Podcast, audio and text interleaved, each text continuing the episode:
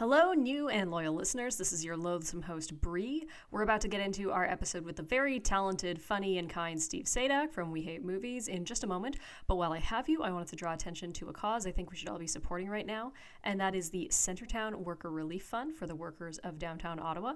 As many of you, even stateside, probably know, our country's capital has been uh, essentially under siege for the last several weeks by a rather unpleasant occupation, which uh, forced many businesses, particularly in the Centretown neighborhood, to close, uh, some for days and even weeks at a time. And Many workers uh, were forced to quit or take time away because they felt extremely unsafe. So there is now a grassroots effort to help those workers replenish the wages that they lost um, with a goal of $15,000. As of today, Monday, February 14th, it is just over $4,000. So they have a long way to go. You can support that at gofundme.com slash centretown-relief.fund. And remember, center is spelled the Canadian way with an R-E. Thank you for listening and enjoy the episode. You know, I knew someone whose name was Nancy Ann and her last name was Cianci. Nancy Ann Cianci. Hand to God. what parents do to children, we're all victims of victims. It's a shanda na hapa fe poo poo poo for the toddlers and disease. Nicht gefährlich mit der lebendig schmutzig grabber jink. Oi weiß mir, dort kann eine Horror verbissen von I'm not finished.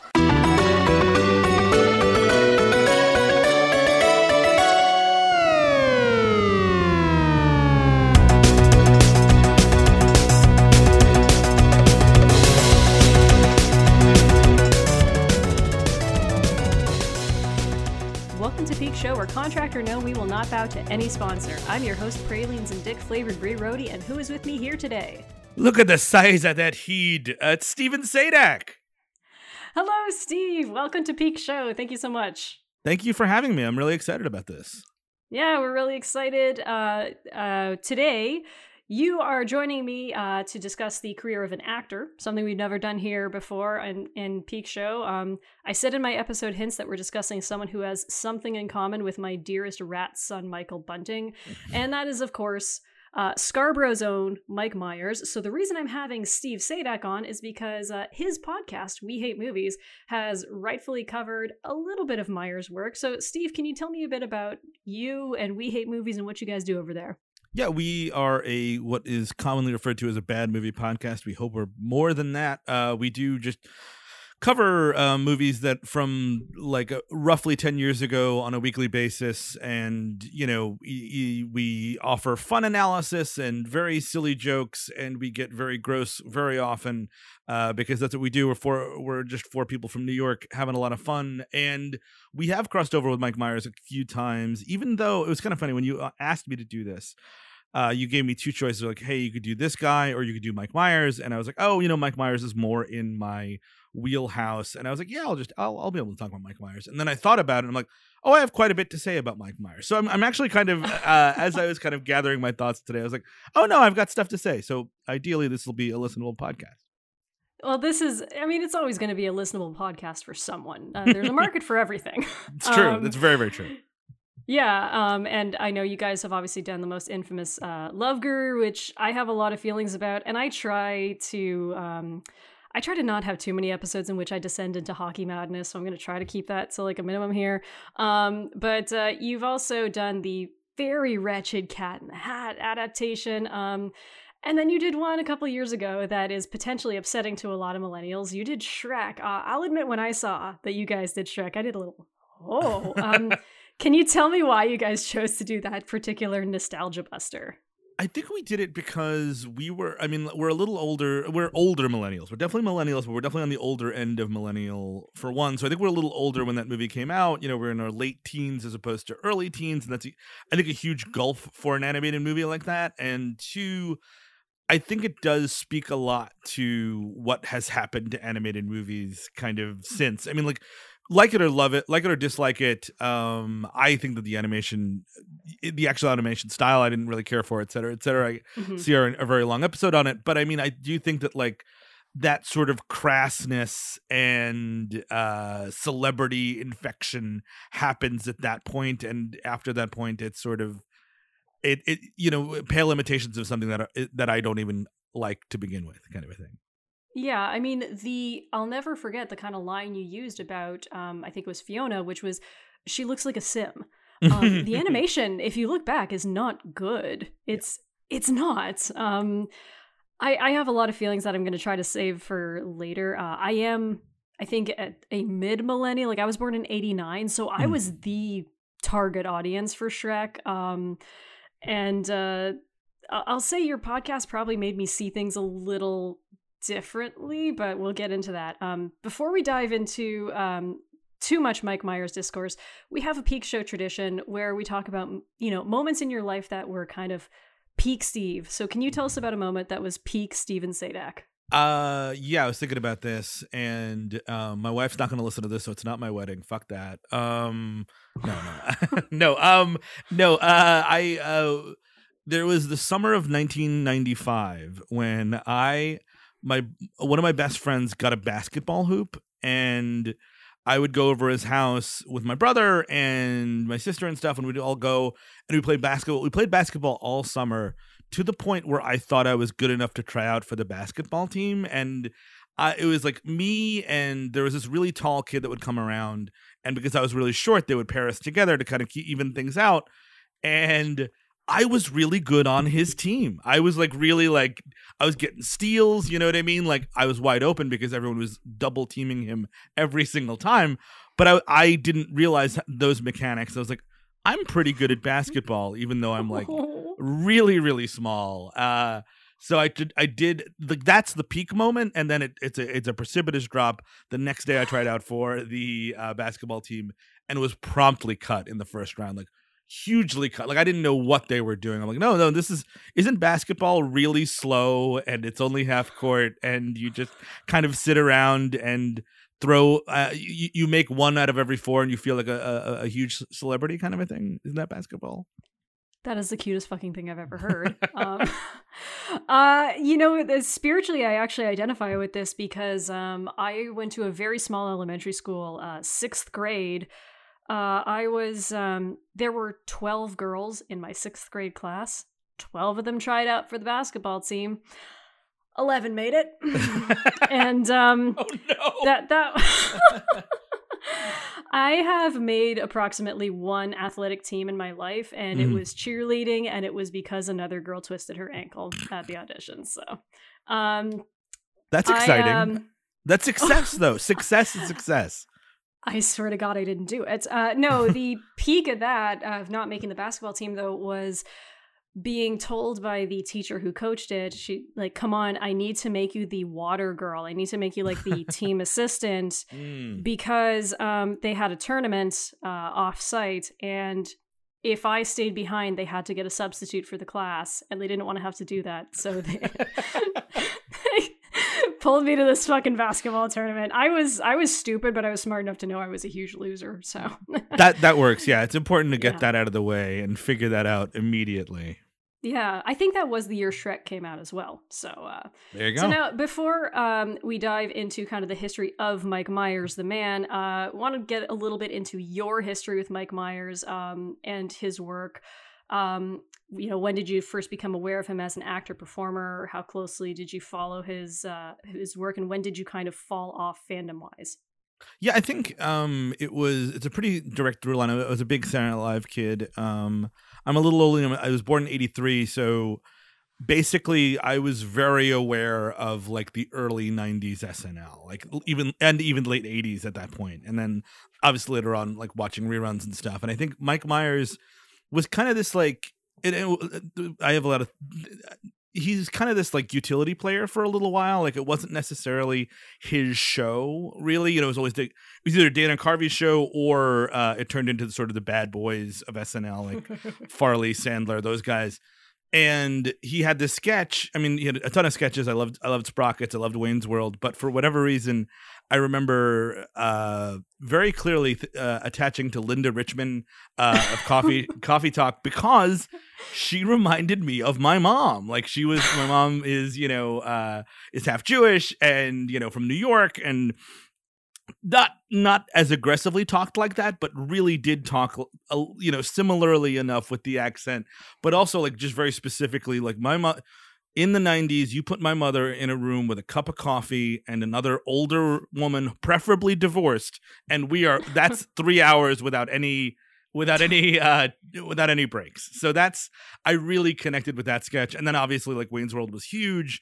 Uh and I love that movie and all that stuff and kind of I re- and I remember even following him. I am I feel am one of the few people, uh, at least at the time, that saw Austin Powers in theaters, the first one, because I was such like, oh, Mike Myers is a new movie, and like you know, I want to go see this movie, and no one else I, I knew did, and then it, the ending was sort of I, I wasn't huge into Shrek, but I didn't like you know I wasn't I knew it wasn't for me, so I just it kind of went into a different box, kind of a thing. Um, Austin Powers is good, etc.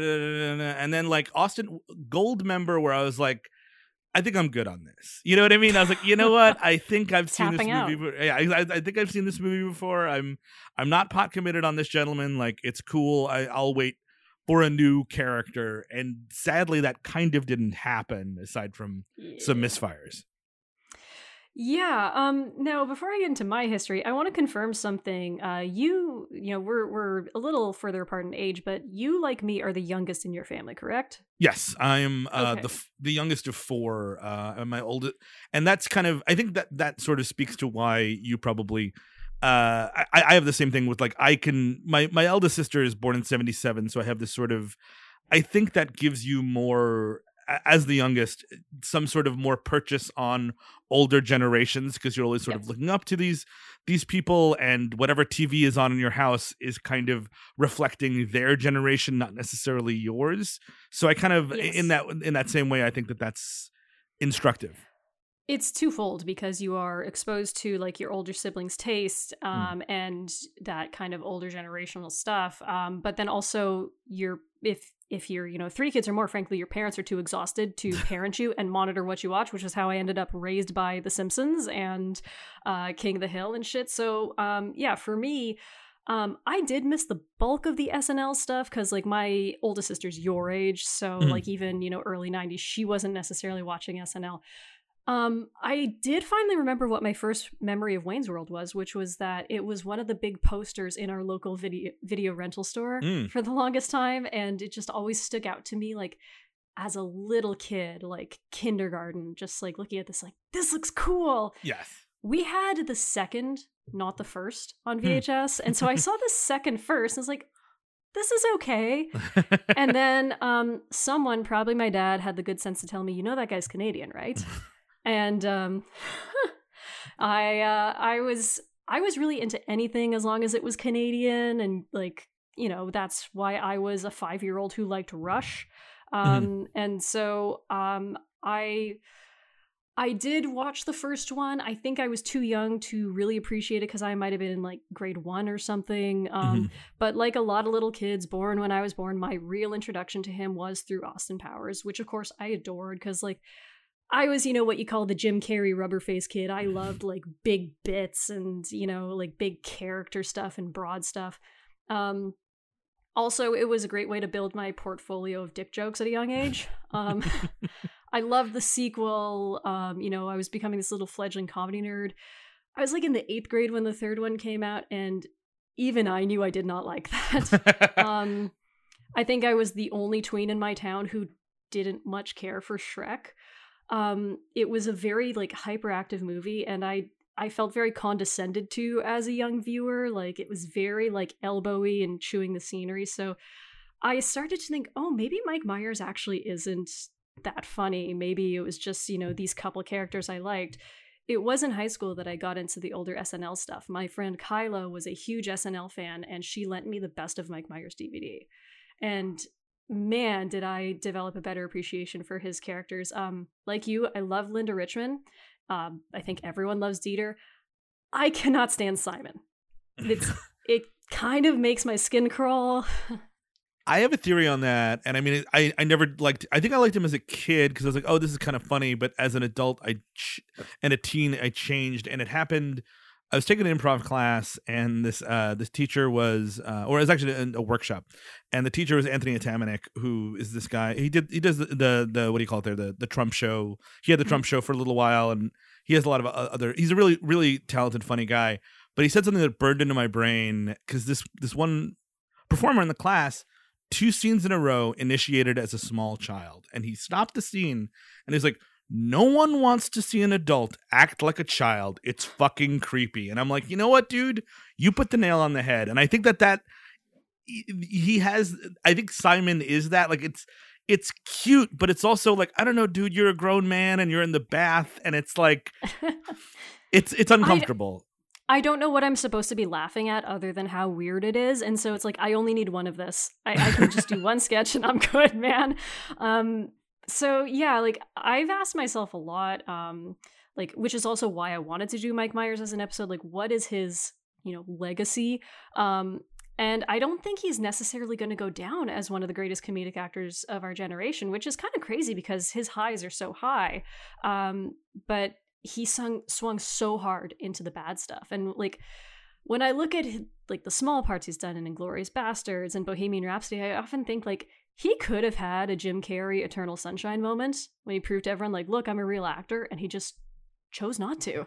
Yeah. Yeah, he I think he tried with that Studio 54 movie which uh oh. it was was not it, you know what I mean? Like it was like, "Oh, I'm going to do this dramatic role and like uh really throw myself into it." But but the movie wasn't terribly good and he wasn't no. very good in it. But I, I think yeah, I think you're right. He never but he never tried again and I'm sure he would have had other options and like he doesn't like to play for other people it seems. I think he likes to be very in control of everything and it's my character my thing my everything.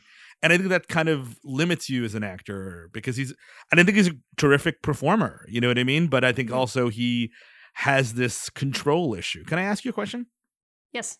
Um is and as a canadian is like what is the, what is the Canadian comedy Mount Rushmore if you were to create it? Well, one thing that is, and I was thinking about this a lot because I was thinking about the Second City, and there are Canadian actors who, it's not that you forget they're Canadian, mm-hmm. but mm-hmm. they they don't come back. They do, and um, so you have like your Jim Carrey and Mike Myers, but aside, and I don't count the fact that you know, Mike Myers, like me, is a Leafs fan or, you know, was named to the hmm. Order of Canada, like he's not doing shit here. Yeah. He's not. Um, whereas Eugene Levy and Joe Flaherty, they are so distinctly Canadian. Uh, also, both the nicest men in the world. I sat next to I sat next to Eugene Levy a couple years ago at the Canadian Upfronts, which are just the bargain basement upfronts. Um, it's so bad. Um, and just um, uh, I had met Eugene Levy very briefly when I was like 14 or 15 at a drama festival uh, improv. I would class. lose my shit. I'm, FYI, I would lose my shit if I met Eugene Levy. It was it was even funnier because I was um, it w- the class was being taught by Joe Flaherty. Um, so I was already excited enough. Oh, wow. But then it was at the Second City, and Eugene Levy was just walking through the hallway, and Joe Flaherty waved him in and said, "Hey, come and say hi to these teenagers." And I yeah, I almost shit my pants. um, so those guys are so like in it and they give back to the Canadian comedy scene. Um, it's really hard with Myers to see him not, you know, yeah. yes, we see him as Canadian, but um but, but then again like we're all we're all filled with such bitterness because you know america doesn't respect us or whatever and like I, no we don't. great you guys like Schitt's Creek uh mm. but um which it's not that great. I've um, never i've never tried it. It, I, it was one of those things where like the memes too cutesy poo. outpaced my interest in it and i was like you mm. know what guys this looks adorable and it's not for me because I'm not into adorable comedy, you know. I mean, I'd I'd highly recommend Kim's Convenience. It's okay. wholesome and low commitment. Um, another another actor I've met uh, through my previous life as an entertainment reporter was Paul Sun-Hyung Lee from that show. They're okay. like again, these are all great people, and it's almost like you have to be like a humble little kind of loserish person to be in the Canadian round, Mount Rushmore of comedy. Also, the other thing about Mike Myers is he is not a very personal guy. He doesn't, he's yeah. famously been very private about his life. Mm-hmm. Um, and so with, with Canada, we care that you're likable.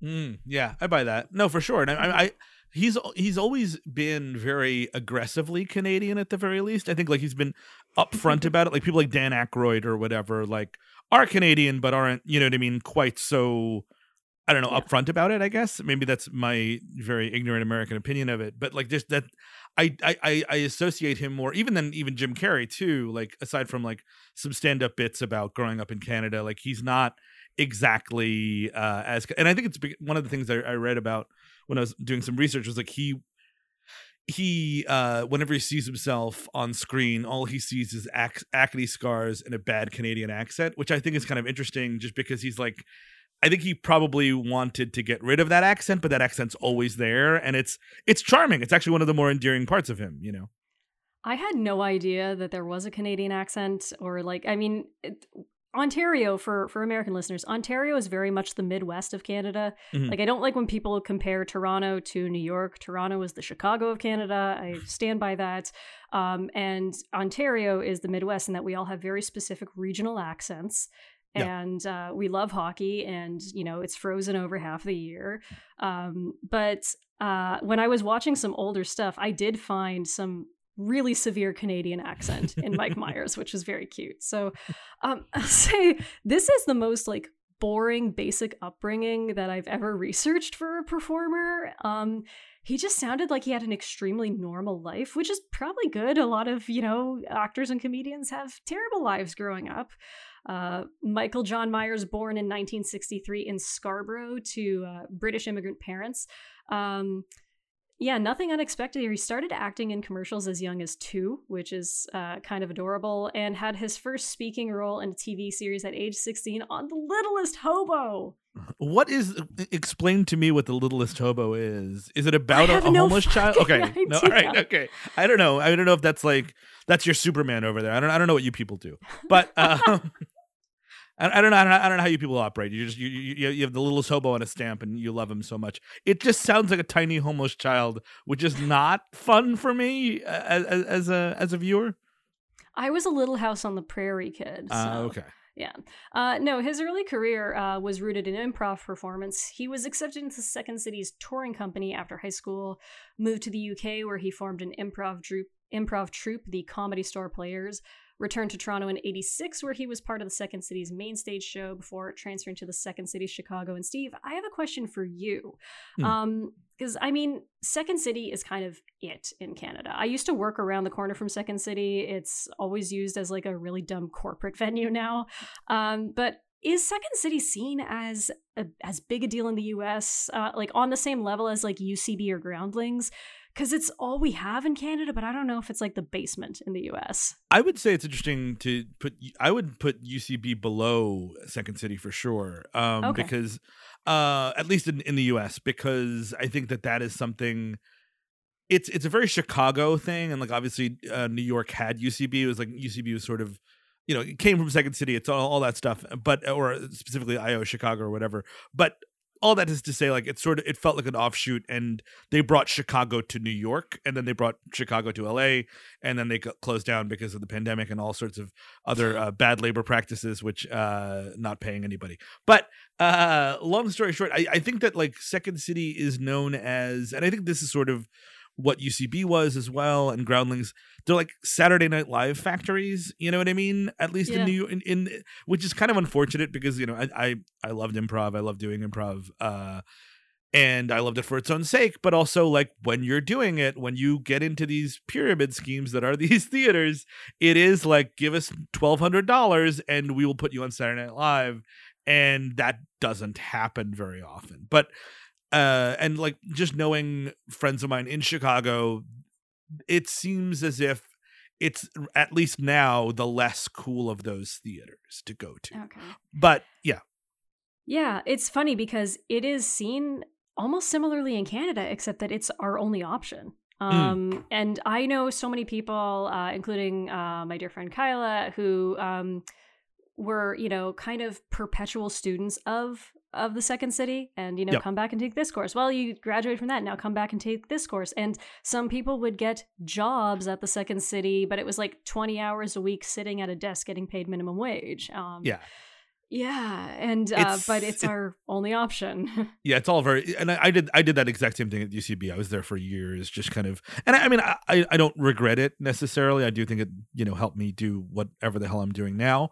But at the same time, like it is, it's a time commitment and so many people just did it to just know that they would make it big on s specifically snl which is always so odd to me yeah i mean i think i think during myers day i want to say that maybe it was a bit uh, different a bit more of a heyday for Mm. uh, for second city in uh, in canada so um now, what a lot of people might not know, uh, including many Canadians, because I think we are now used to thinking of Wayne Campbell as an SNL creation.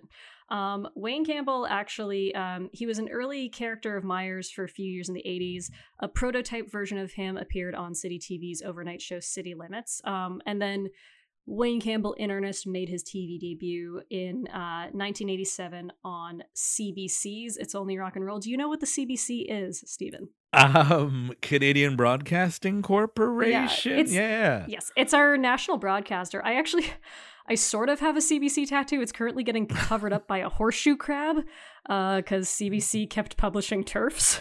got But, it okay um, that's that's right Yep. Uh, But it is our national broadcaster. Um, it's, you know, where The Littlest Hobo and Little House on the Prairie uh, premiered. So, um, is it I as integral found- as the bbc or is it le- more kind of an like something you can kind of take or leave Um, it is. Um, we think it's our BBC, but Uh-huh. it's not seen as as culturally relevant. Uh, conservatives fucking hate it. Um, It's always a good start. fu- and the far left fucking hates it. So, um, you know, it's. Uh, I mean, they they hosted a lot of things like that are really crucial to my childhood, like Hockey Night in Canada and the Friendly Mhm. Giants. So, like that, there's love there. But um, yeah, it's it wishes it were the BBC. And this clip that I unearthed of Mike Myers from 19, uh, 1987 doing Wayne Campbell just like sitting on a picnic table, um, talking about air guitar and why don't we have air drums and, uh, you know, air basses and then air roadies, which made me very excited because that sounds like a sneaker I'd endorse. Um, and it, it's the most like rough thing. I cannot believe it was on broadcast television, and he sounds so can I mean Wayne Campbell has a Canadian accent, but it's Mhm. clearly by the time it hit SNL, it's a very like developed, intentionally Canadian accent. This is the most fucking Canadian thing I've ever heard. Um, and then uh, Myers was cast on SNL in 1989. Uh, it was then that Wayne's World became an SNL sketch and included the character of Garth. Notably, the first episode of SNL with uh, Wayne's World was hosted by one of my heroes, Leslie Nielsen. Oh, nice. I didn't know that. That's Yeah. cool. I, I love Yeah. Leslie Nielsen. It, it, it must, I mean, I think that that's sort of where a lot of his, my, and again, I'm going to psychoanalyze somebody I have no idea about. Uh, a lot of his kind of, what do you call it there, hangups are because I think that like Gar, that, that, that's a huge breakout sketch, a huge breakout movie, but Garth turns into the thing that people like a little bit more, right? You know what I mean? He's the funny one, he's the weird one and like what you're saying is like he he had this character for years and i could totally see it and like i'm this dumb rock and roll guy and it's like but no we like the blonde weirdo next to you and now Mhm. you become the straight man which is sort of it, it, i think that probably uh, informed a little bit of why he is very difficult to work with probably Well, I'm I'm frankly surprised when I look back at why he and Dana Carvey never really continued to do things professionally mm-hmm. together because it didn't seem like there was any bad blood or even rumors of bad blood. But I don't know if they just decided they were done or what because I think like I would love to see these two guys in like a traditional buddy comedy or something like that. Like they have good chemistry. I ran into something and some cursory stuff I was looking at today was um, Dana Carvey on the Howard Stern show basically accused um, uh, what do you call it? Uh, uh, Mike Myers of stealing Doctor Evil from him or the character thereof. Like basically, oh, I was doing this Lorne impre- Lorne Michaels impression for years, and then all of a sudden this thing comes out. And apparently they sort of buried the hatchet in these bad Uber Eats commercials, et cetera. Like they're, they're probably okay now, but like Oh, you for whatever reason too, eh? that was a very long kind of ish uh I I wasn't aware if you were getting the Uber Eats commercials. I'm so sorry.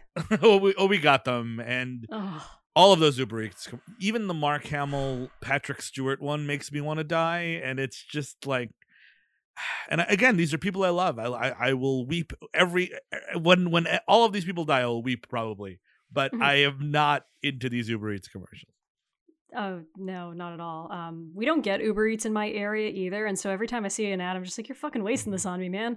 um, The so um the sketch was greenlit into a movie in 1991. It was only at the at the time the second SNL sketch to ever be made into a movie. Uh, Blues Brothers being the first. Hmm. The final domestic gross was 121.7 million domestic. I didn't get the uh, global, but um, and it had genuinely good reviews. Like I wasn't sure again because I was a little kid. Like, is this one of Hmm. those things that's been like you know more appreciated in history, or millennials just love it because of the nostalgia? And like, no, people loved it. Like Siskel had it among his top ten for the year. Ebert gave it three stars out of four. People loved this movie. It's it, and it holds up too. It's a really It really does. gen- genuinely funny movie. It doesn't have what a lot of the like you think about something like Tommy Boy where the third act is kind of a mess like because at a certain point in a lot of comedies people have to stop being funny and then solve whatever problem we've invented for them to deal with and that can get bo- boring or or uh lethargic but Wayne's World famously like they're making fun of the third act. You know what I mean? That they do the Mhm. ending three different times. Like it just it keeps going. It's it's complete it's inventive all the time. there are parts of Wayne Wayne's World like I love when a movie or TV show um you know recontextualizes a song or something for me and like that's Dreamweaver for me. It, it will never not be uh you know the the song from Wayne's World. Um surprisingly didn't do that with Bohemian Rhapsody, but I think that's just because it's been overused in pop culture. Yeah. Um, so Wayne's World 2, um, I would have thought, I would have truly expected box office boon, ratings bomb. Um, Yeah. Opposite, actually. Uh, critics generally liked it, and it had 72 million worldwide. That fucking sucks.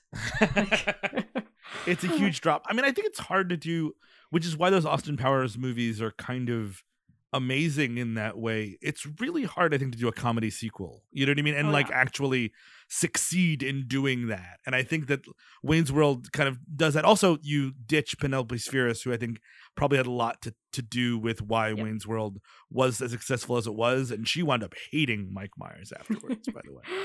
Yeah, um, and in in fairness, it did open against two absolutely chilling films. It opened against Schindler's List and Mrs. Doubtfire. So um, Yeah, I guess Mrs. Doubtfire must have must have eaten. Wayne. Well, yeah, because if you're if it's like not everyone's going to see Schindler's List. Let's let's let, let's just let's let's put it out there. Not you everyone's were in the making out during Wayne's World too.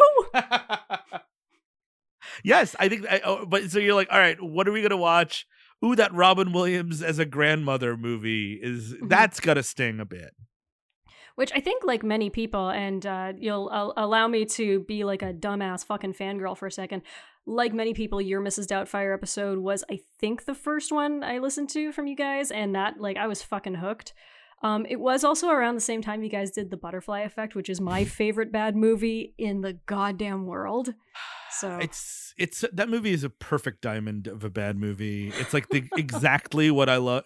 Uh, I don't know if you you're now I'm gonna go off on a huge tangent, but like there's this weird thing. Uh, Chuck Klosterman, uh, he's got some quote on Twitter now because he's got some book about the '90s where he's positing that the 90s was the last true decade because if you take any movie from the the last 20 years they all look alike. And i say total bullshit because the Yeah. early aughts have a real feel to them. The mid aughts have a, a real you know what i mean? Like these are kinds of like and that movie's a perfect example. Like it's not something you, wouldn't if you told me that the butterfly effect was made yesterday I'm like you're lying to me like look at Oh, this yeah. music look at the way these people are dressed it's the as- montages, the like heavy-handed desaturation, like and Yes. and I will say that you know in all my asking, why didn't Mike Myers try to you know do an I'm a serious I'm a serious actor movie like that is a perfect example of what happens when it doesn't work out. um, yes so yeah.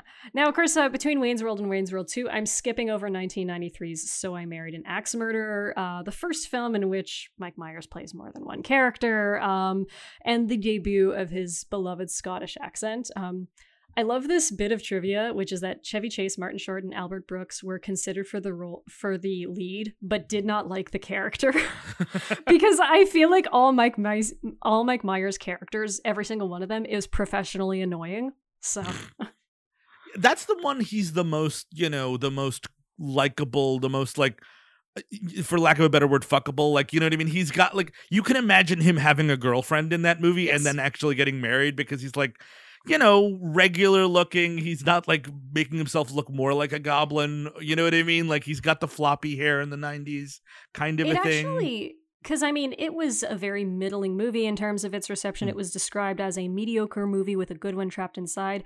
It does kind of make me wish, again, like you said, if Mike Myers had done more of other people's characters, because he's not a character in that Mhm. movie. He's just a guy. Um, and he's not chewing scenery. He's not terrible. I'm not. Per- I'm not going to reinvent this as an amazing movie, but uh, I, I, I, I'll be, I, I love that movie. I'm, I'm full on. I, for whatever reason, I, I was the right age for it. I, I saw that in theaters as well. Uh, spoiler alert: uh, my parents are divorced. and I saw a lot of movies with my dad. Uh, so there, so there's that. I, I, but I, I really, I, that was one of those things where I'm like, ooh, Mike Myers is really coming into his own, even as like a tiny, tiny Mhm. kid, like not understanding what that means. But I was like, oh wow, it's a, it's the Mike Myers movie because again, I think he would probably as much as he loved Wayne's World, it must have chuffed him to be like, and it's the Carvey show yet again. It's like, well, now what if I'm three characters or whatever, you know, multiple characters kind of a thing. you, you know, for me and my age, and by the way, I watched a lot of movies as a kid too, but in the town where I grew up, we had one theater with one screen and it got everything a month late. So, and the, we had like two things open opening weekend that was Star Wars Episode 1 and Titanic. That was it. Um, um like stuff would already be out on VHS Yeah. by the time we saw it, but like for me that was Jim Carrey and the first time I saw The Truman Show, which is still a huge favorite of mine, but it was you know, I grew up with Ace Ventura and Dumb and Dumber and Liar Mhm. Liar, and it was the first time seeing him not being Jim Carrey. Um, and you know, Mike Myers is still like he's obviously very much Mike Myers, and so I married an axe murderer, but it's like, oh, okay, he can do something different. Um, so I totally get that. Um, yeah, I think you're, you're right though. Like he never did that other. He never did it again. I mean, because it didn't do terribly well either. But I mean, he never did the like. I'm a dad, and uh oh, wacky shit's happening to me, or you know what I mean, like, or I'm I'm in love with this woman at work, and wacky shit is happening to me. It's just always Yeah. like this character that is carved out of God knows what, like from Marb, uh, like this such a specific reference to something else, to something else. That's his his bread and butter kind of a thing. And I mean, I would say that maybe it's that he's not conventionally attractive enough. And I say that hmm. as a certified six, but I mean, we tried to do that with Ben Stiller, and like somehow we made Ben Stiller into a romantic comedy lead. So, um, okay, so Don't flaunt your six left- status at me, all right? You know what I mean? The threes in the room need to know where they are. Well, I'm I am five foot six, so that's like kind of where I stand. But um, so uh, Mike Myers left the cast of SNL in 1995, and shortly thereafter, he created the character of Austin Powers and the fictional band Ming Tea. That was actually what he created it for first. Um, and I love this because he cited his British father for the inspiration of the character and his love of all things British and 60s, including the original Casino Royale era Bond, um, which became the basis for the movie Austin Powers. Um, I remember being very young and watching Mike Myers on a talk show. It might have even been the fucking Rosie O'Donnell show because my mom watched that one every day. um, and he was talking about how he lost his father in the early '90s, and he was he like wanted to pay tribute to his father, um, which is like the only personal thing he's ever really said about himself. And I remember him sharing this one thing about his dad, which because both his parents are British, um, and his mother was in the RAF, so he has a lot in common with my husband, who is also an immigrant from the UK, and my husband's um, mother's family was an RAF family. And um, but he said, "Oh yeah, um, my dad had a lot of British sensibilities, and in Britain, it's considered really bad etiquette to ask someone what they do for a living. It's like as personal as asking someone like how much money do you have." Hmm. And I turned to my husband recently. I'm like, "Is that true?" Because that sounds like bullshit. And my husband confirmed that actually, yes, it is very. It's it's not that people will be offended, but he's like, no, it's the American obsession obsession with work as your identity. Like no one, no one asks that to English people. So That that's so Um, bizarre because that was like, how the hell do I? What am I going to talk to you about? I mean, as an American, as an American person, I'm like, what? What are you gonna? What? What? What? What commonality will we have aside from me asking you what you do and then judging you for it? exactly. Um, so yeah, like I, I do think that's very sweet. Um, I would say um, if you're going to say you, it, you know, were inspired by your late father to create this very ridiculous character with you know hilariously bad British teeth. Um, thank goodness he's not around to see it. Oh, God rest his soul. And I think that's Um, sort of Michael Mike Myers leaning in again to like again he's not the ba- worst looking man in the world, but like what is so funny about that movie is how hideous he makes himself Oh yeah. and using that as like sort of a a cheeky sex like that, that's what I mean like Austin Powers I, I've rewatched Austin Powers pretty recently and it really holds up you know what I mean it's not just this like 90s oddity fun Mhm. thing it is this movie where there's a lot going on uh and it, it, it, again it's not the smartest movie in the world but again like the fact that you're playing on 60s attractiveness versus what we consider attractive in the 90s you know all, all those attitudes changing and all these very big big characters it's a it's an impressive comedy i think still to, to this day It is it is very impressive. Um I have tried to um go back in time and figure out what kind of like my bisexual closet keys were. and one of those was Elizabeth Hurley in that movie. Um my god.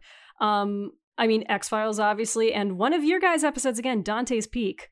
My god, you've got Brosnan and and Linda Hamilton. forget about it yeah of course i mean yeah Duh. just yeah it, it's it's all kinsey that movie is the kinsey scale you're, you're gonna find out where you where you are at the end of it Yeah. But no, speaking of Pierce Brosnan, so one of the interesting things about Austin Powers, I read this hilarious fucking quote from Daniel Craig, um, which is him saying that like when he kind of took over the Bond role, he felt that he had to like undo the damage. He I believe his words were like Mike Myers fucked it up for us because he basically, you know, like by it was Austin Powers like lampooning the old 1960s uh uh James Bond, which cuz like old James Bond was so cheesy and stuff. Mhm. And so then Austin Powers shines a light on it and then all of a sudden you have the overcompensating Brosnan stuff that like takes itself way too seriously and has lost the campy charm. And so, you know, Daniel Craig's like, "Yeah, we're going back to formula." And that's why I think the Craig Bond movie they're not perfect, Yeah. but they are way more fun. yeah yes and i think that, that that's sort of and it, that speaks to not only just a how huge that movie was and how hugely that impacted what that whole kind of genre but it also like that movie kind of works without it too in a weird way it's also just a goofy because i, I wasn't a bond person like you know what I mean, when i watched it as a kid Mhm. and i was like oh this is look at all this goofy sex stuff look at all this goofy this character you know there's there's so much to enjoy sort of moment to moment even if you're not the big but if you're a bond person you're like oh my god this is you know that's donald pleasence that's you know what i mean that's this movie that's that movie kind of a thing or like a lot of vagina that's uh, octopussy like all all that stuff you know Yeah. Um, so I was looking at the box office grosses because I was um, shocked. Austin Powers, 67.7 million, which like we'll call that comedy good. That's comedy good. Yeah. Um, The Spy Who Shagged Me, 312 million. Like he was a full-fledged movie star after that. That's Yeah. that's insane. Those are insane numbers. yeah i guess it was all like word of mouth because that was like a big vhs hit the the uh, the the the That's first austin saw it. powers Yeah. Yeah, exactly. And like everybody, it, is kind of cool. It's shocking that that happened, and that it like again the set, you know, Wayne's World to Wayne's World Two, Austin Powers to Austin Powers Two, like completely polar opposites in a weird way. Very much. Yeah. So like he was on top of the fucking comedy world in the early aughts. Um then he was picked to star as the titular Cat in the Hat, which was overwhelmingly panned. Uh featuring noted disgusting shit boy Spencer Breslin. Oh, everything about that movie is unpleasant. Um, I tried to look up some particularly funny or mean reviews, and I found one, mind you, it's from 2020, but it's still worth repeating, from Double Toasted, which states, I went out of my body, Jesus fucking Christ, what was this? That's right. That's totally right. That's the right attitude to have during that film. It's Mhm. uh but also it's funny that movie was sort of like a weird punishment because he dropped out of the whatever the Sprockets movie and Universal was like you have to make something and you you're going to do this and like I mean he but again like he believe he really does it. I I I will say like I've never watched him in film wherein he isn't giving a hundred percent, which you know, say whatever that means. Uh, that doesn't make it life any easier for the people on set, but at the very least, he is giving his all. You know, in my years of teaching dance and teaching competitive dance, there's always like that one kid per competition that is coming out for the solo, and you know by looking at them, they're a rubber face and they're going to kind of be all over the place and like hyperextended and just not even a pageant patty, but just like this kid's trying. this kid's giving it their all. and you're kind of just like silent at the end of it. Uh, so yeah, there was the third Austin Powers movie, which was high grossing. You Yep. would think you would think that what killed the franchise would have been something that didn't pull in money, but it was very high grossing. He could have ridden that into the ground. A And Goldmember, it's not good, but I wouldn't have thought it was bad enough to kill the franchise, um, especially with how much money he made. So um, wise to tap out there. Yeah, I I was I mean I I, really didn't like it when it came out, and I, it's always been circling one of our one of the movies we will probably wind up doing eventually. Um, but I'm I I do wonder like. I, I think the problem with Goldmember was always that it was just sort of a lot of the same jokes recycled. You know what I mean? Very like much, not yeah. just like oh you know remember when you know all just just that that which is a comedy killer because you're you the audience are ahead of the joke You're like i've seen this before and now it's going to happen this way you know? Yeah. Well, I mean, in in many ways, uh, the second Austin Powers movie is just like a dumping ground for the recycled jokes that didn't make it into the first one, but they're all still really good. And like, Yes. oh, you added a Dutch character. What fucking humor is there about the Dutch? I live in a heavily Dutch area. No one, no one gives a shit. Yeah and it was just you could tell that the movie didn't really believe in it because it was just like what if what if dr evil is doing more stuff instead of this other blonde guy that nobody Yeah. kind of understands So, um, yeah, it might have been a bad time for old Mike in the early 2000s if it weren't for a little green creature called Shrek. And Steve, I want to know, in your opinion, do you think Shrek would have worked um, and became even a fraction of what it became with Chris Farley? It's a really good question. Um, I think it would have. Yes, because I think that th- we were ready for whatever that movie is, which is a lot of stuff that doesn't have a ton to do with Mike Myers, which is like the crassness and the pop culture. Uh, oh my god, it's a cartoon, but they're really referencing pop culture, like that kind of. I think that stuff would have played, and I think Farley is obviously like could play very sweet. You know what I mean? And I think that it would have Mhm. made Shrek probably a lot sweeter. I, I would, I would Yeah. imagine. So I think that, that I think it would have been different, but good. But for some reason, Mike Myers had this golden touch. So I feel like maybe it wouldn't have been as much of a blockbuster without Myers for whatever reason. Is that a, say non-answer? No, I think I think you're right. Um, or I think I think it's valid. I I did, however, watch the um the footage and the kind of um the the animatics a couple Mhm. times, and it comes across as kind of low rent. I mean, also when Mm. Myers came on to replace Farley, um, there was a full rewrite, um, Mm. and a slight character redesign, um, because he kind of looked like more of an old wrestler type at first, um, and you know with with Myers they like changed the shape of his head because he looked really trollish in the first Oh, one. okay. Um changed the shape of his head, made him a little more portly, took away his hair. Um and even like Mike Myers recorded a full version of that without the Scottish accent and then it like tested better or something with a Scottish accent. So like this man ran the fucking show. Yeah. And I think it's really evident because it becomes a Mike Myers movie. Um, it's hard to tell because animatics, like I'm not good at trying to like imagine something fully animated, but it does with Farley seem very low rent and very low energy, which I preferred. Like I said, I was a little fucking dork ass nerd. Um, and I didn't like anything too hyperactive when I was around that age. And it it is it is extremely hyperactive, the final result of that movie. Yeah, I buy that. I I, I think that uh, uh, that's interesting to think about, like that Mike Myers wouldn't at all suffer a movie to be not up to his standards. So he would, and I, I've heard that story where he he made them redo the voice track and redo animation, and cost so many millions of dollars, and that's just what he did. And you know, that's always. It's always good to do that when it works, and then when it Yes. doesn't, you know what I mean. Like you're the it, you're the biggest asshole. You know what I mean? It's it's it- it's fun to be the loudest voice in the room when you're right, and then when you're wrong, it's like oh Jesus. I want to also be generous and say that I think the full rewrite was partially due to kind of not wanting to um, encroach on the territory of his dead friend. Um, That's fair. Yeah. that's that's a nice thing to do. But when you combine that with the like full re-recording as well, like that's just um, you know, I'm allowed to make fun of the ridiculousness. So Yeah. uh, regardless of how you feel about it, it had a huge impact on animated movies. It grossed nearly 500 million worldwide, and uh, which I'm sure drove you guys uh, and your your podcast brethren crazy. The Oscars created the best animated feature category for this movie.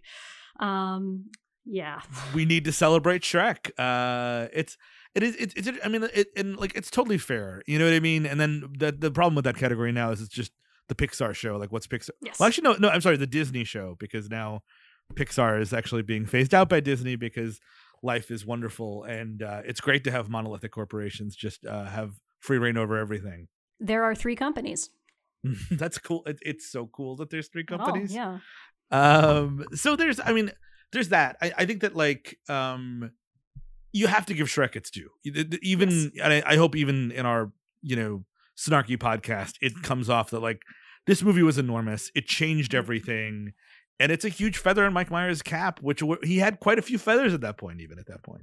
Yeah. So, um, after Shrek, uh, after Shrek came the Love Guru, or Hmm. after I should say Shrek and its various sequels, also total boons. I guess he was feeling a little confident. The Love Guru came. So, um, Steve, I'm sure you're not a hockey fan, and I'm sure if you are, you cheer for the Islanders. So I don't want to hear it.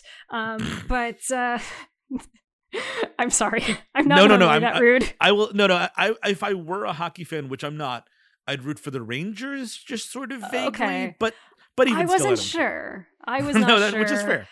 Islanders Uh, fans are very, very mean. So, um, I, I swear I'm not normally that rude. Um, no, the reason why um, Leafs fans have a particularly difficult time with the Love Guru, um, for one thing, the NHL is a piece of shit about a lot of things, uh, and it wonders why it's like the fourth most popular league of all the major leagues. Um, one of the things you might not know this is it is very stingy about licensing the rights and the images of hockey teams and hockey franchises. Like, um, you know, Travis Dermott from the Leafs did a dog food commercial with his dog. It was very cute, but he couldn't wear his Leafs jersey. He was wearing just like a blank blue Oh. sweater. Um, and he he wasn't allowed to be identified as a Maple Leafs player. So that's already very stingy. Now, uh, right now, there's the Hockey Diversity Alliance because everyone in hockey is super fucking racist. Um, and so it's like PK Subban and Nazem Kadri and uh, some of the few like visible hockey players of color. And the NHL would not li- uh, license their stuff even for that. So like PK Subban is not allowed to wear his New Jersey Devils jersey. He's not allowed to be identified as a New Jersey Devils player. But along comes fucking Mike Myers with his goddamn uh, movie about, you know, elephants fucking having sex in game seven of the playoffs, and we can just, it's Leaf shit everywhere. Um, yeah. Why do you It's think that is? Was it ju- was it just because it was like they they wanted to ride the Mike Myers success train, or I have I have truly no idea. Gary Bettman, the NHL commissioner, is one of the most confoundingly and kind of like transparently evil people on the planet. Um, and Gary Bettman won't explain himself if he doesn't feel like he has to. Um, so yeah, um, the other reason why that movie and I kind of Mandela affected this move, movie a little bit because I thought it uh, occurred in 2004. Um, Hmm. It was in 2008. I just I I remember watching it in a very different place than I actually did. Um, so I I was likely blitzed out of my mind. Um, but um, a sore spot for Leafs fans is that we have not won a Stanley Cup since 1967. But even worse, we haven't made it past the first round of the playoffs since 2004. Um, I will not say that this can be our year. this could not be our year. Um, but uh, so this movie in it in which we win the Stanley Cup fictitiously, I do not believe in curses, but I believe that this movie and its fake director Marco Schnabel should be set ablaze. Tried at the Hague. it that seems harsh. I'm gonna go totally nuts on that, and that just seems a touch harsh. Um, it, it would be harsh if this man existed, but he does not. it's an excruciating film in all other aspects as well, though, and it's, it's so offensive and it's not you know what i mean and he just really like it's one of those things that i was you know looking back at it and there's this really good article that uh Ed- entertainment weekly put out uh, right before it was coming out. And uh, R.I.P. Entertainment Weekly because we, you know, everything has to end. Uh, by the way, heaven the fuck forbid we have any kind of remote, any kind of journalism. But uh, there's this long article about uh, the peaks and valleys of Mark, Mike Myers up to this point, and it's like, is this movie going to work? And like, it's just, it's fascinating how much was on the line for him with that because mm-hmm. like, and again, Shrek was huge, but like Shrek was kind of on autopilot and like it's animated and it's not him in front of the thing and you know what i mean like you don't have just, to do anything for that to make money exactly and yeah. this was oh no this is my new austin powers this is my new completely contrived insane character that america's going to love and here's my and that's the big problem with him and it's not it's a saturday night live thing and that's something that he learned to do and like he got very good at which is and here's my new catchphrase and the problem with the catchphrase is if people don't like it, they want to die. Yes. It it very much reminds me of the humor of being a small child and like you mm-hmm. find the thing that makes people laugh and um at a certain point you realize people are laughing to be polite. And I, I mean, I know you I know you can't literally or figuratively focus group comedy. I know that um, you know, there's a sense of spontaneity and danger, you know, makes it good. But I can't believe that no one told him to hold back on Mariska Hargitay. It's he really just put all the chips on that being amazingly hilarious, and it's like you get one, and uh, it's a polite chuckle, and then it's yeah. like I don't want you to do that anymore. I mean, I also- was yeah, I was 19 and stoned, and I didn't find that funny. That's always my thing about uh, under the movie Underworld. I was like, I was incredibly high watching a movie about werewolves and vampires fighting each other, and I was bored to tears. So you know what, oh, dude, you didn't do your job well. Well, no. Um, so this movie grossed 13.9 million. and you know, we, we were talking about housing affordability. I just Googled homes for sale in Toronto, and there are currently 20 homes in Toronto for uh, listed, including one condo listed for higher than that. Some of these are in totally normal neighborhoods too. I mean, Toronto's a hellscape, but um, Roger Ebert said about this movie, this could have been written on a toilet. Um, it's a little scatological, but um, yeah, yeah, it's it doesn't feel written. It it doesn't feel finished. No, it doesn't. It's it's it's again because I think that he had all this pressure and he was like he it was one of these things where like he could tell you for 2 hours in the most pompous way what that movie is about but it doesn't show up on screen which is like mm-hmm. oh my my love of Deepak Chopra and all this stuff and like you know all this uh eastern philosophy and how important it is and like acceptance and like all, all of this stuff. And it's like it's not the movie you made though. No um, that also was in the era we were trying to make like Justin Timberlake comedic actor a thing. Ooh, so no, no. Um, but yeah, or even so an actor a thing. Honestly, like you know, I do not mind him in the Social Network. That's all. But yes, no, that, that's that is Social Network. That is your peak yeah. show episode of uh, of Justin Timberlake as an actor. It's just the Social Network, and that's the end of it. uh, spoiler alert, it may come up in the future, but for different reasons. Um, mm. So, yeah, he more or less disappeared after that. Um, he did the small parts, you know, I mentioned Inglourious Basterds, That I don't like tongue in cheek stuff. I don't like, you know, nudgy stuff. So I thought his appearance in Bohemian Rhapsody was a little, um, you know, it was nice to see him. But, yeah. Um, yeah. But the, no one's no one's gonna bang their heads in their car to this. Like, come on. We know. I know you did that. I mean, that's like an Uber Eats commercial in the middle of a movie. You know what I mean? Like you're just trading on the thing from 25 years ago. And you think about like somebody like Will Ferrell, who like is one of those guys who was, you know, top of the world comedy wise, but always, you know, is still remains relevant because he pops up in stuff and does smaller stuff. Whatever that Apple mm-hmm. Plus TV show, which I didn't watch, which people, my brother is telling me to watch, uh, the the the therapist next door or something like that. Oh, but yeah. the thing of it is, is he never found, and I mean, this is not you ha- don't have to do this, but he never found his like crew.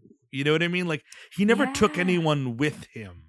So therefore, you know, he, you know, Austin. He was Powers, his own crew. Yes, exactly, which is an amazing accomplishment. But when people are like, "Oh, dude, I'm tired of you," then everyone's tired of you, and no one's like, "Oh, Mike, why don't you come in my movie? You could be the wacky neighbor, uh, and you'll steal the show for three scenes, and it'll be great." You know what I mean? Like he does yeah. not do that, and I don't think he gets the opportunity to. It's like the delight you see when like uh, Luke Wilson pops up in Anchorman or something like Yeah. that, like that kind of excitement. Um, now, after his uh, disappearance, I do have one question for you, Steve, because like the Uber Eats commercials, I don't know if this is a Canada thing. Were you aware of the 2014 Sears commercial?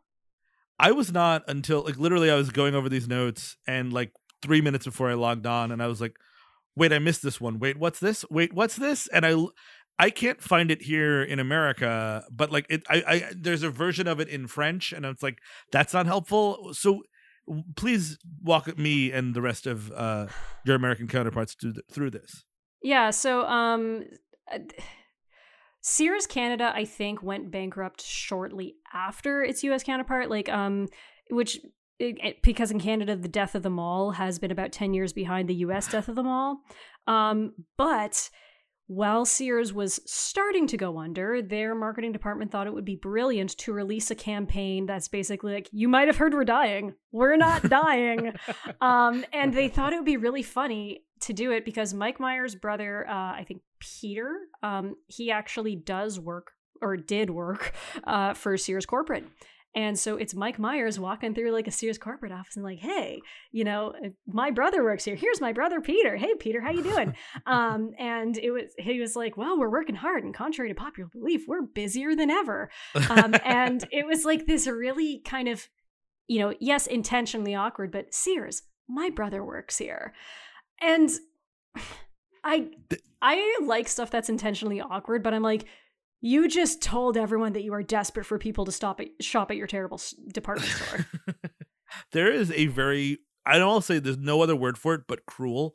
Um uh Good Morning America um segment talking about that commercial cuz that's I was again I was just trying I was like I want to find this commercial. It was like a 3 minute bit where uh and the intro is just this guy talking like you know it worked for Lincoln, Matthew McConaughey, a, a huge actor uh for a huge car company and it had huge results. Now you've got uh, Mike Myers, who uh, hasn't been in a good movie for eight years, and this failing brand, and you know, and I was like, wow, this is like needlessly mean, and I guess that sort of engendered into uh, Mike Myers' discourse, probably, which I, mean, found I- very telling. My you know six years reporting on the advertising industry i will say it's not mike myers fault that that was a bad commercial.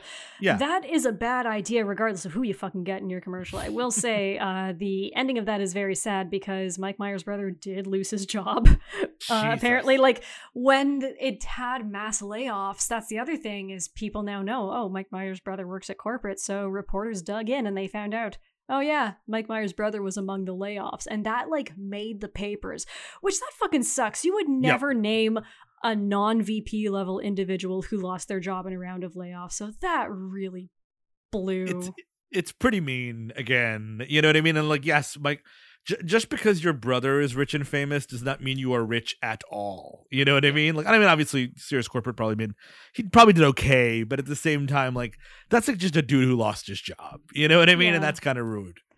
So, um, I, I have some more general notes that weren't kind of sprinkled into the chronology, but um, so yeah, we were talking about like a lot of the comedic actors in the '90s and 2000s went through this similar trajectory. You know, they start in sketch or improv, they have the breakout film roles, then they get into franchise town, and we get a little oversaturated. And then maybe they dip their toes into the Oscar bait roles, with you know whether it succeeds or fails. Um, so like Jim Carrey did it. Will Ferrell did it because he had, you know, Stranger Than Fiction was, I think, his attempt at Oscar bait. Um, ben Stiller with fucking Walter Mitty. There's nothing that Myers ever tried to do. And, like, it made me question is he actually a good actor? And I think he's a very, very good improv performer. But it's like, does does he even, you know, if you look at his pedigree, he doesn't necessarily even have the dramatic training. So it's like, that's Yes. something he's maybe never been interested in. Yeah, and again, he only did that Studio 54 movie, which was whatever. But like, you would think he would try. uh, There was a there was a rumor, not even a rumor. I was reading about it, and it, it just fell off the face of the earth. In 2017, he was going to do a Del Close movie, but that fell through. Del Close, uh, you know, f- founded the improv and all that stuff, so that would be like kind of a a mixed biopic slash whatever he never did it. And I mean, apparently he's got looking at his IMDb now, he's going to be in a David O. Russell movie, what for for good or for ill. I guess we'll see what that looks like. Yeah, um I I have no idea. Like I'll I will say that it is nice like in Inglourious Basterds even though that is another very like scenery chewing thing. It's nice to just be like this is not a Mike Myers character. Yes. It it's really nice because I actually think that's a very good scene in the movie. It's really dynamic and he actually can play off others extremely well. Yeah, and I mean, I think that that you know that's that's him like going full Peter Sellers. You know what I mean? Yeah. Like where it's just like this very silly character in this very dramatic scenario and making it work. And and, and obviously like you know it's it's all it's the writing it's michael fassbender's in that scene and all that stuff. But when that happened i was like oh shit it's mike myers. And i was very pleased to see him. You know what i mean? And i would like that to happen again at some point.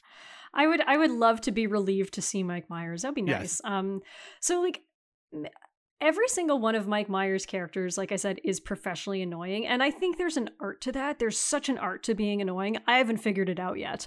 Um, but like, you know, Austin Powers and Dr. Evil are annoying. Um, but I feel like it's because they stop just shy of getting on our last nerve. So you introduce another sequel and another character like Goldmember. Maybe that's why. Like I I don't know when you go from being funny annoying to being too annoying.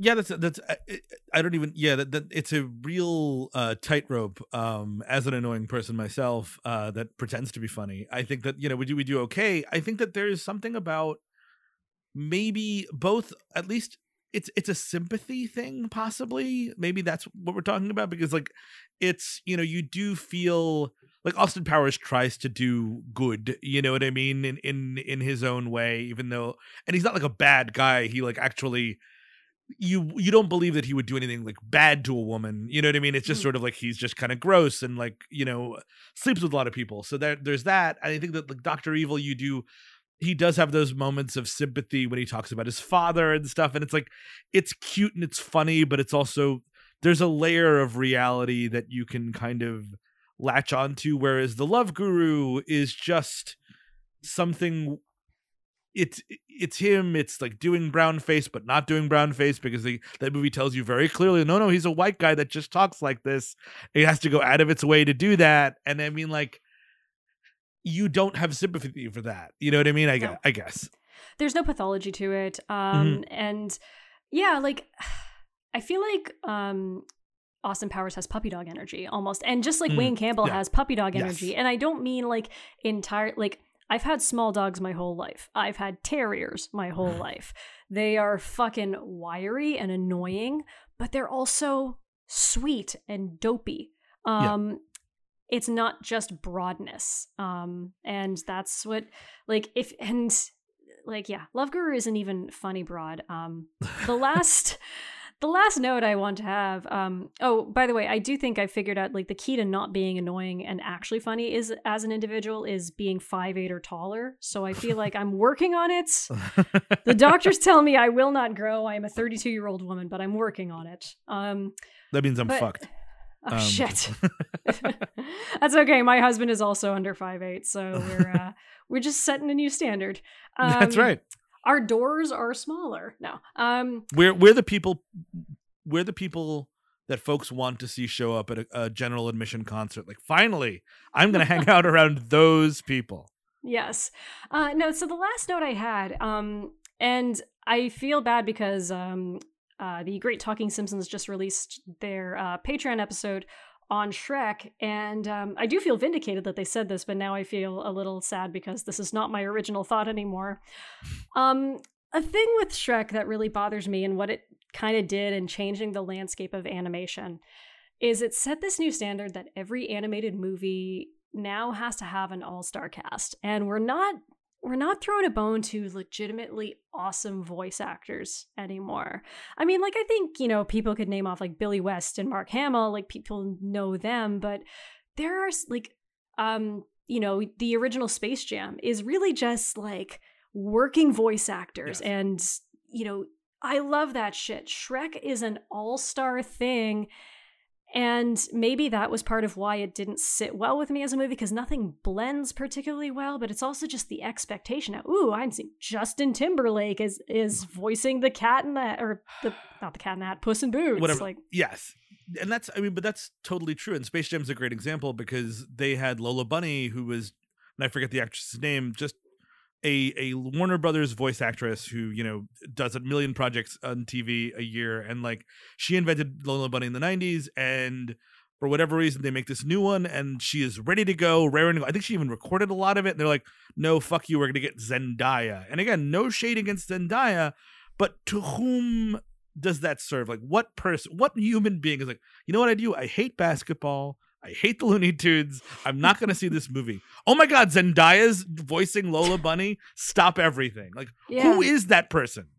And and I'll also say this: I don't know if kids today have changed. Um, I work with kids a lot. Hmm. I don't think that even kids, the target demo, actually care that much. Um, Yeah. You know, like I. I don't think I would have been like I loved Adam Sandler as a kid. I do not think I would have been more likely to see a movie if I knew that Adam Sandler. So I would have been more like because like this is about animals and I like animals or something like that. Yeah, and I mean, I actually, it's sort of interesting. Like, what makes Shrek work um, is the voice performances of Mike Myers and Eddie Murphy. Yeah. And like, yeah, those are big, huge celebrities, but they're comedy guys that do wacky voices. You know what I mean? Like yes. Cameron Diaz, not so much. John Lithgow, not so much. You know what I mean? Like, so it it turns you, I you kind of get the love wrong. Lithgow in that movie. Oh, of course, he's fantastic. Yeah. I love Yeah. Lithgow and everything. But like, it's one of those things where it's the you take the wrong uh the wrong lesson from it. It's like, oh wow, Mm-hmm. We got these huge celebrities and this movie was hilarious. It's like, well, you got these huge comedy celebrities that could do silly voices, and you know, you have a bunch of people on retainer that could do that like at the drop of a hat. Yeah. All right, so we're descending into the lightning round, which I love. Uh, like I said, we're bringing back the lightning round for every episode in season two because everyone seems to have fun with it. So, Steve, don't put too much thought into this. I mean, it's peak show. Don't put too much thought into any of it. Um, so we got seven questions. Who is your preferred character, Austin Powers or Wayne Campbell? Wayne Campbell, uh, it's he's uh, he's just more fun. He's just a fun character. I think he's Hmm. he's dumb in the right way, and but also really likable, and can do that thing that very funny dumb characters can do. Can be very smart at times. Yeah, I also prefer Wayne just slightly. I think he's sweeter. Um, Hmm. However, I will say that Wayne works. Wayne needs Garth. Um, I think to be at his best. Um, I can't necessarily say that about Austin Powers, but yeah, Wayne does not get on my last nerve the way Austin Powers can at times. One point to Austin Powers is it was always a joke when he hooked up with Elizabeth Hurley, but I think Wayne's World wants you to believe that he could hook up with Tia Carrere, which is like absolute, absolutely not. No, I mean personality only gets you so far. God, It I know. It really does. it really does. There are limits. Yes. Uh, so now I learned this uh, as I was making these notes. Mike Myers was not originally supposed to play multiple roles in Austin Powers, as Jim Carrey was considered for the role of Doctor Evil. If you had, would have considered anyone else to play Doctor Evil, and I'm going to put in the caveat, cannot be Dana Carvey. Who would it be? Uh, oh God. Um, you know, I would. Li- I'm gonna go. I'm gonna go. I mean, it's it's a little early for him, but Paul Giamatti would have been a lot of fun. You know Oh, what I mean? yeah. Like really, just kind of getting into the pathos of it, and like, I think he would have been generally frightening a little bit. Uh, so I went more thuggish, I thought, um, because I'm a fan of the macabre and I'm a fan of things that are deeply uncomfortable. Uh, Steven Seagal. Ooh, that's that's actually really good. Uh, it probably would have saved Seagal's career for sure. Yes. and probably might have saved some women's lives possibly i don't know you know he's not exactly i think that when his career went down everything else went down too uh Yes. yeah but i think he would have been it would would have been fun it would have been great to watch him like do karate shit too Mhm. Also, um, I don't, I don't hate Michael Caine in the third movie. I think Michael Mhm. Caine is probably the best part of the third movie. So, if an opportunity to bring Michael Caine uh, Yeah. around in the first movie would have been good, either as Doctor Evil or maybe Basil Exposition or something. yeah totally I, I- and it, it- those movies always had a deep a nice fun deep cast even um the german lady or the lady playing the german lady always cracked me up i, I forget her name she's a good great actress Um, Mindy Sterling because she is Yes. in my favorite movie of all time, Drop Dead Gorgeous. Mm. Yes. Um, so if you, I think I might know the answer to this. If you had to be stuck in a room for four hours with Myers in character as one of his SNL characters, who would it be? As, as SNL characters, um, you know, I'm gonna not say Wayne Campbell to just move move uh to not be redundant. Yeah, I'll, I'll go Linda Richman. You know what I mean? I think that I would have uh, I would have a lot to talk to Linda Richman about. You know what I mean? We would we would literally get bagels. We'd have coffee. Uh, I I'm not a big Barbara person, but I feel like if she were real, I, I would get along with her. She would tell everyone how handsome her son is. Um, so I would have to say Dieter because when my husband gets hyperactive and in a very good mood, he will go into several hour long Dieter impressions. Um, he is uh, he is very much a '90s guy, my husband. Um, okay, if you could eliminate, this is a very specific one. If you could eliminate either Cat in the Hat or the Love Guru from film history and like Men in Black it out of our minds, but the other film gets a multi film franchise in return, which would you eliminate? I would have to say it's got to be the Love Guru because the Yeah. idea that there would be more of the Love Guru would mean like in the sequel he's still doing Mariska Hargitay, and already I'm getting a small panic attack thinking about Yes. that. I think that the Cat in the Hat, as bad as that movie is, and as unlikable as it is, he kind of gets the fact that the Cat in the Hat is supposed to be an agent of chaos. So Mhm. good on you there. I mean, I'll. I I don't have to watch these movies, right? I don't. I don't have to see every one of the sequels. yeah, I mean, you might for for the podcast, but that's um, what, that's fair. yeah, I mean, we hate movies does still exist in this universe. Um, I, I would say the same. Also, because the Cat in the Hat, I think, unlike the Love Guru, the Cat in the Hat has an audience. It's you know piece of shit kids, but I'm sure like there are still kids who like Cat in the Hat. Um, you know, who like that silly humor, even Mike Myers' horrible version of it. So. Um, so when you look at the trajectories of their careers and the different directions they went into, taking the good with the bad, who do you think had the better career start to start to finish, Dana Carvey or Mike Myers? I would say, and not to um, uh, do a pun on your own show, it's it's got to be Mike Myers because the peak is so high. You know what I mean? Like Yep. Dana Carvey is more well revered, and Dana Carvey is more well liked. Uh, Mhm. just in general, you know what I mean? Like people just have general goodwill for J- Dana Carvey. Yep. But it's it's always it, it it's it's you can't touch that run that Myers was on. You know. Yeah, I- and I, I feel really bad for Dana Carvey because uh, you know Master of Disguise. There's nothing worse than that movie. There, like again, I was you know a tween when that movie came out, and I still didn't find it funny. Um, eh, but and and I sometimes think like, oh man, to have not to have only made one bad failure as a comedic actor is is Yeah. pretty good. Um, but it feels very unambitious. It feels like did he just hate Hollywood or something?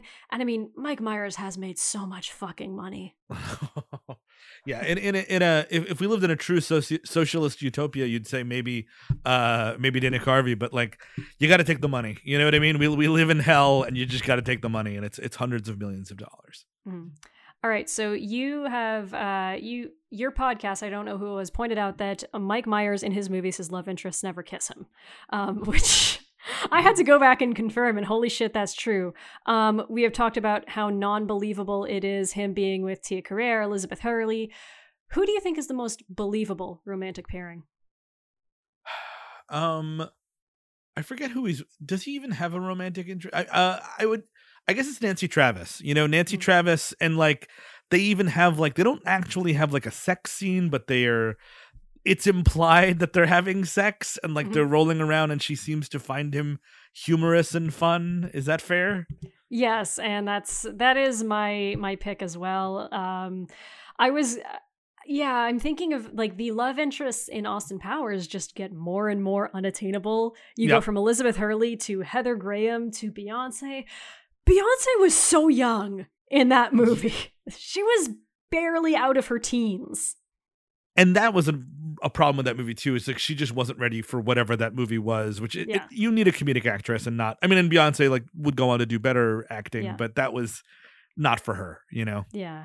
Um, okay, if you could give uh so for context, I don't know if you saw the the Sonic the Hedgehog movie, but Jim Carrey in in it as Dr. Robotnik. Um, people loved it. It was fun. He, you know, coming back and playing this iconic character from an existing IP. if you could give a role like that to Mike Myers, what would you want to see him in? Uh, I will say um, there's two X Men characters, and uh, now I'm gonna watch your eyes glaze over. But four, I guarantee you, No, four I people in the their X-Men. car are are cheering. Uh, okay, uh, I would say either Arcade, that that crazy like bow tie wearing nightmare bad guy. Okay, I do know um, that who, guy. Like, yes, I and or Mojo, who's the big green fat dude who uh is a television producer from a different dimension. Like both of those are X Men villains that I think uh Mike Myers would excel at. hmm So I went in a different direction. I I didn't think of him as a villain. Um, and this might have been a little obvious. And I'll say that if this happened, the whole film overall would probably be a shitty ass event. But I would love to see him do the Cowardly Lion in The Wizard of Oz because Oh. that's notably what he was doing um, in The Cat in the Hat. That's what he was kind of trying Yeah. to do. Um, I think I would love to see Mike Myers in something where he feels warm and where Mm. he feels lovable because that's kind of one of the things that I like about Wayne Campbell and Austin Powers that you don't see after that. Um, and I just want him to do something a little cuddly, you know? And um, I assume because like most working actors have some musical talent, uh, I assume he probably has a semi decent set of pipes. Um, I would love to see him in something theatrical. Yeah, no, I buy that. I totally buy that. That's a really good call. And I mean, I think that the the warmth is is what's been missing from you know his the Cat in the Hat and the Love Guru, and I hope whatever his next phase has that. Mhm. All right, so we have barreled toward the conclusion. Um, and so, um, you know, I always say peaks mean different things. You know, when were you most into it? When was it the Hmm. highest quality? When was it the most like itself? When do you feel Mike Myers peaked? I it has to be. Pr- it's got to be Shrek, the first one, just Mhm. because it's off the heels of Austin Powers 2, which is so massive. To follow up Austin Powers 2 with Shrek and to have like all this like pop cultural significance in terms of like being in movies, everyone's doing your voice at, at in 2000 and whatever that is, 2001 is Shrek. Um In right before the 2001 towers went down. right uh, you can imagine some a grade school class with people doing austin powers impressions dr evil impressions and shrek impressions and the teacher shooting themselves in the head I was in grade school at the time, and yes. Um, Oh God, it was like the only way you could make friends back then. Um, so yeah, I would say it is also very much undeniably the peak, but it's such a almost grotesque thinking of like this is a peak that you are falling off of, like you Yeah. are crashing from it because it's his. It's you know I know we would use blank check referring to like a filmmaker or something, but it is kind of his blank check stage. Like he can do fucking anything he wants after that and he made extremely bad decisions. Um, so it's like I imagine like two two paths diverged in in a cut of wood or whatever, and Mike Myers. Uh, you know, this was this really key moment for him, and turns out when he was given great power, um, he chose wrong.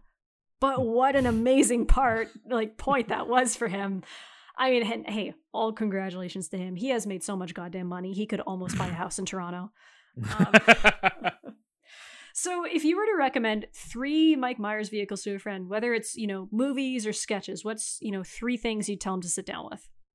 Um, I would definitely. Uh, so I married an axe murderer. I think is it, it. It does. It's such a perfect '90s movie. Like the soundtrack, it's like so relaxing. It's a big pair of very bright jeans for me. Uh, and he's very he's very likable uh, in it Yeah. as well. And and Wayne's World as well. is just an absolute classic. Um, so those two are undeniable. I'm gonna go weird with the last one, which is a sketch you cannot find because it is so offensive, but it's actually really really funny. There's this um, it's when Heather Locklear hosted Saturday Night Live. They did this sketch where she was hosting an infomercial, and Mike Myers is um is the guy that like has the wacky invention. It's a pasta machine, and Heather Locklear is just casually racist while uh while um Mike Myers has to react to it. And like his straight man work of being like any like so she just like flat out denies the holocaust at the top of the sketch. And like and then mike like the phone the, the joke is they're in front of like this huge phone bank and you can see the phone lines exploding and that's kind of the gag. It's like and she's like wow we're really selling these pasta machines. And he has to keep like his work in that sketch of having to be the guy that's just like well it's a it's a very affordably priced machine like you know that joke is for whatever reason that was on my brain today and i i, love that sketch Man, I've never heard of this. I need to. I need. I mean, I'm sure I could not find it, but uh, I will. I will uh, scour things. I don't know. Um, my I think it's called Time Savers. Is the it time would be the thing. Savers. okay. Okay, I'm I'm gonna try this. Um, so for me, it's a bit of a cheat, but I really think the um Mike Myers Best of SNL DVD, um, because mm. for me that was such a huge turning point. I I think uh, I thank my dear Kyla so much for lending that to me. I never gave it back. Um, uh, and um, because it shows that he has range. He has so much mm-hmm. range. Mm-hmm. Um I would say Wayne's World 1. Um, but then I also really believe that you need to see someone at their worst to understand. So I would. I think it does anyone who is interested in comedy really good to watch The Love Guru because it helps you understand how you can fucking kill a career and just beat it to a pulp within one movie. Um, I think it's I think it's a really interesting case study it is baffling. And also the the tragedy about because i was trying to watch it today the the best of mike myers is not streaming anywhere. You have to like yeah. buy a physical copy a dvd of it. Yeah. Um so thank you so much steve Sajdak for coming on this episode of uh peak show talking mike myers with me. Before we let you go um, can you tell everyone where they can find you find we hate movies and uh, you know follow you in your various projects or anything you want them to support yeah, we are. Uh, you can find me at Stephen Sajdak, um, S T E P H E N S A J D A K. It's a very long Polish name. Uh, on Twitter, uh, I'm on Letterboxd if you want to see that kind of stuff. Um, and yeah, we are We Hate Movies uh, at WHM Podcast on Twitter, WHMPodcast.com. Uh, we'll get you to everything. We have a Patreon. We're putting out uh, a two-part Kill Bill Kill Bill episode in in the month of February, which we're really excited. We just really we we just recorded. It's super fun uh, talking about both those movies and re- reevaluating them, and they were so fun to revisit. And we've got a ton of uh, great content. We've got listener quest month coming next month. I have no idea what we're doing in the month of March. That's so exciting. I always love listener request month because I love how much it fucking breaks you. Um, uh, so as for me, I've been your host, Bree Rody, and I'm so happy to be back for another season of Peak Show. They say most podcasts only make it uh, to eight episodes, so I think we're at uh, triple that now. That's exciting. Uh, we're coming at you with so much more great content this season. We've got episodes coming up on Taylor Swift, David Fincher, and the Babysitters Club. Next week, we are having on Justin J. Case. And what are we discussing? Here's a hint he is the only man who has ever made me enjoy James McAvoy. You can follow me on Twitter at Breganism, which is like veganism with a B R E E. You can also follow this podcast, Peak Show, at Peak Show Pod on Twitter. Don't forget to rate and review us. Uh, you can rate us now on Spotify as well as on Apple Podcasts. Give us five stars or go to hell. Special thanks to Jared Daly for our show logo and all its art, and thanks to Jack Dump for composing our theme music. And thank you for listening. I've been Bree Rody, and this sort of thing is my bag, baby.